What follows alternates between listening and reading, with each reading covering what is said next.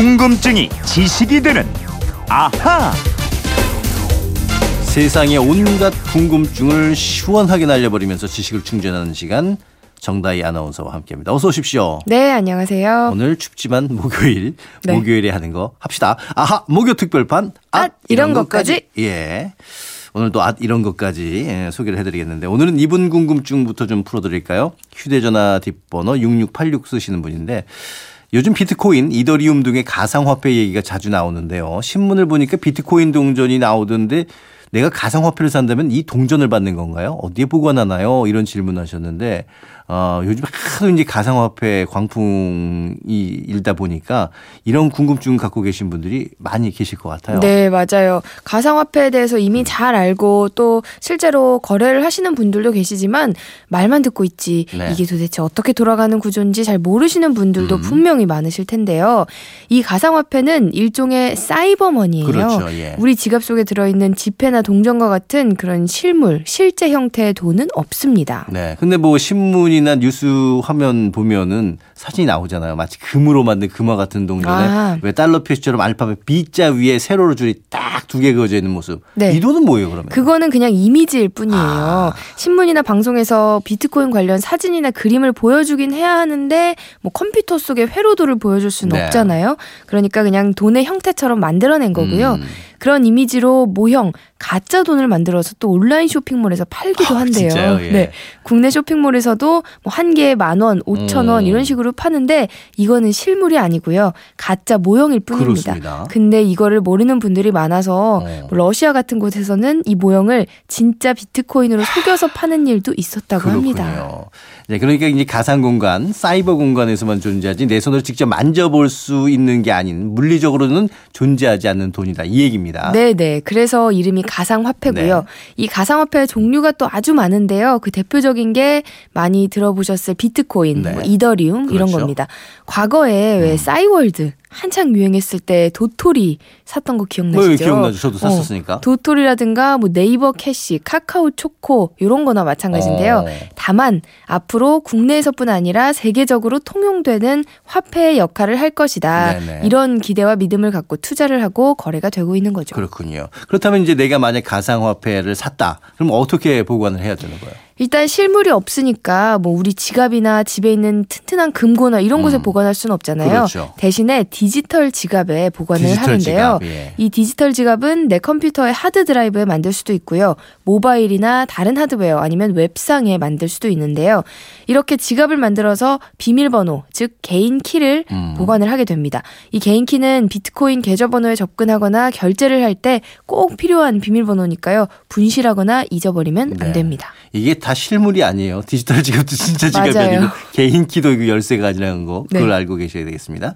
컴퓨터나 모바일에 보관한다면 이게 해킹에 대한 위험도 사실 있지 않습니까? 네, 가상화폐 거래소 등에서 보안을 철저하게 한다고는 하지만 해킹 같- 같은 이런 사이버 공격을 당할 가능성도 완전히 배제할 수는 없습니다. 음. 이미 그런 시도나 피해 사례도 있었고요. 그렇군요. 이런 부분에 대해서도 이제 뭐 보안 부분이 네. 좀 이루어져야 될 것 같고요. 자, 질문해 주신 6686 쓰시는 청취자님 궁금증이 풀리셨나 모르겠습니다. 아, 이번엔 휴대전화 뒷번호 7839 쓰는 청취자분인데 습기 제거제라고 불리는 실리카는 작은 비닐 속에 들어있어서 공기가 통과하지 못할 텐데 어떤 원리로 습기가 제거가 되나요? 하셨어요. 예. 일단 정답부터 제가 말씀을 네. 드리면요. 공기와 수분이 통과를 합니다. 어. 그래서 비닐 안에 들어있는 실리카 겔, 이게 실리카가 아니라 실리카 겔이 아, 실리카 네, 겔, 예. 정확한 명칭인데요. 이 실리카 겔이 습기를 빨아들이는 겁니다. 아니 공기와 수분이 왜 비닐 보니까 저는 뭐 구멍 같은 거 안 보이던데 그 비닐을 음. 통과해요 공기가? 네, 비닐은 플라스틱으로 아주 얇게 만드는데요. 네. 우리 눈에 안 보여서 그렇지 사실 이 비닐의 구조를 아주 크게 확대해서 보면 구멍이 아, 숭숭숭. 뚫려 있습니다. 비닐은 금속처럼 아주 밀집된 구조가 네. 아니거든요.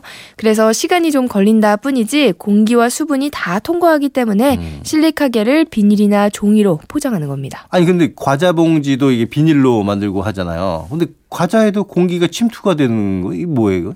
과자에는 사실 공기가 침투하면 금방 산화가 돼서 어. 눅눅해지고 과자 맛도 없어지잖아요.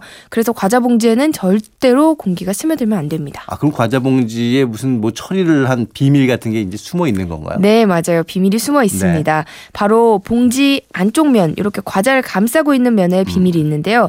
과자 비닐봉지 안쪽 면 색깔 기억나세요? 왜 그냥 은색? 음, 맞아요. 은색이죠. 예. 그 은색이 바로 알루미늄 코팅막입니다. 아, 그게 알루미늄 코팅이 되는 네네. 거예요? 알루미늄으로 오. 이렇게 코팅이 되어 있는데요. 경우에 따라서는 한 겹이 아니라 여러 겹으로 코팅을 하기 때문에 습기나 공기 분자가 통과를 하지 못합니다. 아, 그러니까 알루미늄 금속막으로 공기 그리고 수분 같은 게 침투하는 걸 막는 거군요. 맞아요. 어. 근데 이 실리카겔, 그럼 이 실리카겔은 어떤 원리로 습기를 이렇게 쫙 빨아들이는 건가요? 실리카는 우리말로 이 산화 규소거든요. 이산화 규소. 이 실리카겔은 규산에 물 분자가 붙어 있는 상태입니다. 음.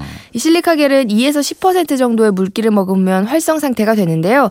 실리카겔의 표면을 현미경으로 한번 보면 이렇게 표면에 미세한 구멍들이 무수히 많이 나 있습니다. 이 많은 구멍 때문에 공기 속에 있는 습기와 접촉하는 표면적이 넓어서 습기를 잘 흡수하는 거라고 합니다. 아, 그렇군요. 근데 이제 그 실리카겔 작은 포장지를 보면은 영어로 do not eat 이렇게 써 있기도 하고 뭐 먹지 마세요 이렇게 쓴 것도 있고 방습제는 이건 먹지 말라고 그랬으니까 먹지 말아야겠죠. 네, 뭐 먹으면 안 되죠. 네. 그냥 먹지 마세요라고 쓴 것도 있고 우리말로 인체 무해하나 먹지 마시오라는 경고가 적혀 네. 있기도 한데 이산화 규소는 독성이 없기 때문에 인체에 무해하기는 합니다. 음. 하지만 국제 바람성 연구소는 시- 이산화 규소가 인체에 장기간 노출될 경우 발암 위험성이 어. 있다고 경고하고 있기도 합니다. 그렇군요. 뭐 먹지 말는 건 절대 드시면 안 되겠습니다. 네. 근데 이 실리카겔을 저 같은 경우 그냥 버려 버렸는데 버리지 않고 이거 잘 활용하는 사람들도 있더라고요. 네, 습기 제거가 필요한 곳에 넣어두면 좋기도 네. 한데요. 옷장이나 서랍장을 비롯해서 뭐 양복이나 자켓의 주머니 속에 음. 넣어두면 존벌레를 예방할 수도 있고요. 신발 속의 습기와 발냄새 제거에도 아주 탁월한 효과가 있고 오. 앨범 구석구석에 끼워두면 사진이 변질되는 것도 막아준다고 아, 그래요? 합니다. 어우, 뭐 이러면 버리지 말고 잘 가지고 있다 써야겠네요. 음. 예. 자, 아하 목요 특별판 아, 이런 것까지 오늘 여기까지 하겠습니다. 질문 보내주신 분들께 선물 보내드리겠고 정대 씨 이분들처럼 평소 궁금한 게 있는 분들 어떻게 할까요? 네, 그건 이렇습니다. 인터넷 게시판이나 MBC 미니 아니면 휴대전화 문자 샵 8001번으로 보내주시면 되는데요. 네. 문자 보내실 때 미니는 공짜지만 휴대전화 문자는 짧은 건 50원, 긴 건 100원의 이용료가 부과됩니다. 네, 궁금증이 지식이 되는 아 정다희 아나운서와 함께했습니다. 고맙습니다. 고맙습니다.